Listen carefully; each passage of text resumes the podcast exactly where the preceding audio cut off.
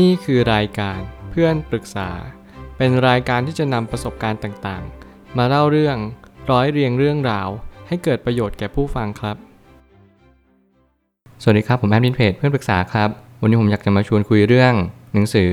The Written Book of Save Money How to Conquer Killer Markets Con Artists and Yourself ของเจสันสไวค์หนังสือเล่มนี้เป็นหนังสือเล่มเล็กที่ผมรู้สึกว่า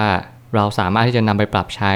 กับชีวิตประจำวันของเราได้ หลายคนที่ต้องการเรียนรู้เรื่องการออมเงิน ต้องการรักษาเงินนี้เอาไว้ แล้วก็ต่อยอดด้วยการลงทุน เหมือนเราต้องเรียนรู้กับการที่ใช้ชีวิตประจำวันอย่างไร ให้มีเงินพอหลังเกษียณ คุณรู้หรือเปล่าว่าเงินเนี่ยมันสามารถเสื่อมค่าลงไม่ได้ เพราะเงินมันสามารถเฟ้อ มันสามารถฝืด มันสามารถที่จะเพิ่มมูลค่าหรือลดมูลค่าได้ แต่ส่วนใหญ่แล้ว ตลาดโลกมักให้มูลค่าของเงินเนี่ยน้อยลงทุกๆปี ที่เขาเรียกว่าเงินเฟ้อ สิ่งที่เราจะสามารถออมเงินได้ มีอยู่แค่หนทางเดียว คือรู้จักการลงทุนเท่านั้น และการลงทุนก็เป็นทางเดียว ที่เราจะหนีเงินเฟ้อได้ ไม่เพียงเท่านั้น เราสามารถที่จะมีอิสรภาพทางการเงิน จากการลงทุนได้เลย หลายคนไม่รู้ตรงนี้หลายคนเพิกเฉย แล้วก็หลายคนกลัวความเสี่ยง แต่หนังสือเล่มนี้มาบอกเลยว่า การที่เราจะมีเงินแล้วก็มั่งคั่งได้ เราจะต้องประกอบด้วยความรู้ทางการเงิน หนังสือเล่มนี้เป็นตัวตอบโจทย์คุณอย่างแน่นอน ผมไปตั้งคำถามขึ้นมาว่า การออมเงินเป็นส่วนหนึ่งที่สำคัญ มันคือเงินเย็นที่เราจะสามารถนำไปลงทุนได้ หลายคนที่ไม่รู้ คุณรู้หรือเปล่าว่าการออมเงินเป็นส่วนหนึ่งเท่านั้น ที่เราจะสามารถมีความมั่งคั่งทางการเงินได้ แต่การออมเงินไม่ใช่ปลายทางของทุกๆคน การออมเงินเป็นแค่ต้นทางเท่านั้น ระหว่างทางนั้นคุณต้องศึกษาเล่าเรียน ในสิ่งที่คุณควรจะเรียน ก็คือการลงทุน การที่เราสามารถที่จะต่อยอดจากเงินนี้ต่อไปได้ ให้เงินมันทำงานนั่นเอง เริ่มต้นออมเงินเร็วเท่าไหร่ เราก็ยิ่งมีเงินเก็บเร็วมากเท่านั้น การจะดูว่าบุคคลใดมั่งคั่งหรือไม่ ให้ดูที่วัยเด็กเป็นสำคัญ ผมเชื่อว่าหลาย ๆ หนังสือ ที่ผมอ่านเรื่องการลงทุน ยิ่งเริ่มเร็ว ยิ่งมั่งคั่งเร็ว สิ่งที่เราเรียนรู้จากการที่เราเริ่มต้นลงทุนเนี่ยคือการที่เราเริ่มต้นออมเงินตั้งแต่เด็ก ๆ ยิ่งหลายคนเนี่ยเริ่มออมเงินแต่เด็ก ๆ คุณก็จะสามารถที่จะมีอิสรภาพทางการเงินได้เร็วกว่าคนอื่น สิ่งแรกเลยคือ คุณรู้จักที่จะเก็บเงินเอาไว้ คุณรู้จักเซฟมันนี่คุณรู้จักออม คุณรู้จักที่จะไม่ใช้จ่ายให้มันฟุ่มเฟือย เมื่อไหร่ก็ตามที่คุณรู้จักออมเงิน การที่คุณจะเอาไปใช้จ่ายในสิ่งที่คุณอยากจะใช้ มันย่อมเป็นไปได้ เวลาที่คุณลำบาก เวลาที่คุณมีเหตุการณ์ฉุกเฉินหรือไม่คาดฝันเนี่ย คุณสามารถเอาเงินตรงนี้ไปชำระจ่ายหนี้นั้นได้ โดยที่คุณไม่ต้องคำนึงว่าทำไมเราถึงโชคร้ายขนาดนี้ เพราะคุณวางแผนไว้อย่างดีเยี่ยม คุณมองว่าถ้าเราเอาไปซื้อทั้งหมดตอนนี้ เราไม่ออมเงินเลย วันหนึ่งเราจะไม่สามารถซื้อของหรือว่าได้ของที่เราอยากได้จริง ๆ มันกลายเป็นว่าการออมเงิน มันเป็นประโยชน์สำหรับคนที่ต้องการมีอิสรภาพทางการเงินอย่างแท้จริง การลงทุนมีหลายรูปแบบ และสิ่งที่เราควรหลีกเลี่ยงมากที่สุดคือ สิ่งที่ไม่ใช่หลักทรัพย์ทั้งหมด หลายคนอาจจะรู้จักพวก option future สิ่งต่างๆ ที่เป็นอนุพันธ์เนี่ยหรือว่าอะไรที่มันไม่ใช่หลักทรัพย์ ที่มันนอกเหนือจากหุ้นตราสารหนี้พันธบัตรผมเชื่อว่าสิ่งเหล่านั้นไม่สามารถผลิตเงินได้อย่างแท้จริง มันคือเหมือนเป็นสิ่งสิ่งหนึ่งเพื่อ เป็นตัวแทนของการแลกเปลี่ยนนั้น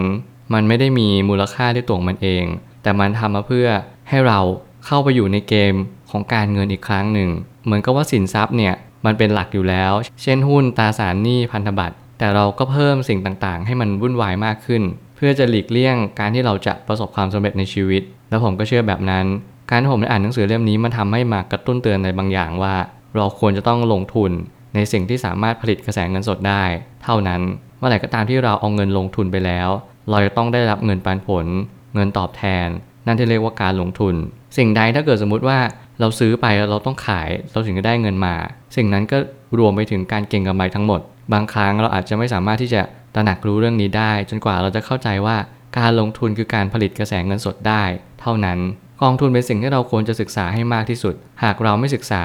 สิ่งที่เราจะสูญเสียไปคือค่าธรรมเนียม อันแสนโหดร้าย คุณต้องรึกรู้อยู่เสมอว่ากองทุนเป็นสิ่งที่คนหลายคนอยากจะลงทุนในกองทุน หลายคนอาจจะมองว่าการลงทุนในกองทุนเนี่ยมันดี